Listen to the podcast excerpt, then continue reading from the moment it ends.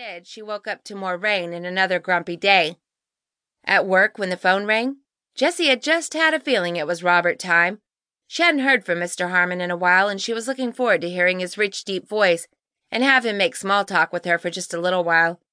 She liked the escape of talking to a wealthy man and laughing with him. Jessie imagined he was tall, dark, and handsome like a character right out of a romance novel. He probably smelled like expensive cologne, and his shirts were always crisp and never wrinkled. Jessie picked up the phone. It was Robert. She tried to hide the excitement in her voice as she spoke into the phone. How can I help you today, Mr. Harmon? Hey, Jessie girl. How are you today? Oh, well, I'm great, Mr. Harmon. Jessie lied through her teeth. She liked calling him Mr. It felt authoritative and official, and for some reason it excited her. I'm glad to hear that, Jessie. Hey, listen, I need a jet tonight. You think you can do that for me? Um, absolutely, sir. Where do you need it? Believe it or not, I'm in your neck of the woods today. I'm in town now, and boy, am I tired of all this rain. Jessie took a deep breath. The idea of handsome, worldly, and charming Robert Harmon just miles or maybe yards away from her sent a shock of excitement straight through her body. Butterflies flew through her stomach like it was suddenly springtime. Oh, that's lovely, sir. I am sorry about all this rain. I wish I could say it isn't always like this, but well, around here. Robert cleared his throat now and paused.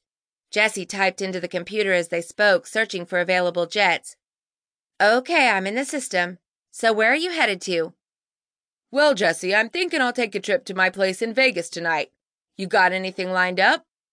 Jessie kept typing, trying to find a jet free for the millionaire. Um, sir? It looks like I can get you something for seven tonight if that works okay for you. That sounds just great, Jessie. Do you have anything lined up tonight? Mr. Harmon asked again. Jessie rubbed her eyes. She was tired, but she thought Mr. Harmon asked the same question twice. Um, seven at pad four tonight. Do you know how to get there? My driver will. My question is, will you be joining me? Sir? Although she tried to keep a calm and very professional demeanor, her stomach was officially somersaulting. Was she imagining all of this? Boy, she thought, I really do need a vacation. The idea of a date with this incredible man dangled in front of her like a gold and diamond encrusted carrot. Well, here's the scoop. My date canceled, and I don't have much free time in my schedule. I probably won't talk to another lady all day with how much business I've got to do. And well, your voice always makes me smile. So let's take a chance. Jessie gulped hard. She didn't know what to say. He must be joking. She said nothing. Come on, Jessie. Taking chances is what's made me rich and happy. Take a chance tonight, and I'll have my driver swing by at six. Um, okay. Okay. I guess. Jessie felt like a bumbling idiot. She felt like this was the first time she'd ever spoken with a man before. Everything felt new, different, and most of all, alive. Great. I'll be seeing you then, Jessie girl. Wait, my address. It's 101.